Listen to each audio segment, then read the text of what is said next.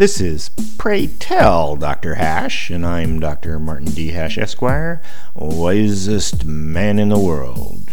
Because the competition just ain't that tough. And these are things I wish someone had told me.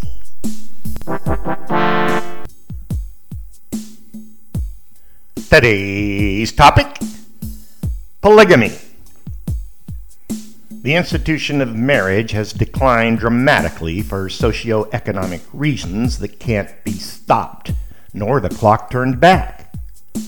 Old ideas and expectations are no longer appropriate. So if marriage is going to continue, the implementations around it have to change. First, there has to be a recognition that perhaps half of the population will never get married. In the case of men, the obvious solution is OnlyFans type situations where dozens of men consider the woman on their computer screen exposing herself and asking for money is their girlfriend.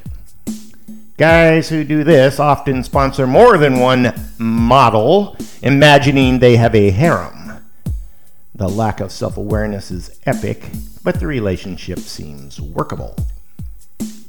The flip side of this that appeals to the hypergamous nature of women is allowing non traditional forms of committed relationships, specifically polygamy. Data shows that 80% of women are only attracted to 5% of so called high value males, and settling for anything less is not an option. If the men in these situations were allowed, even encouraged to accept multiple wives, it would do a lot to fulfill the demand of uncompromising women.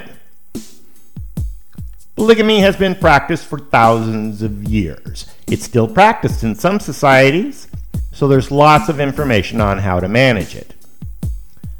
Of course, modern divorce laws would also have to be changed.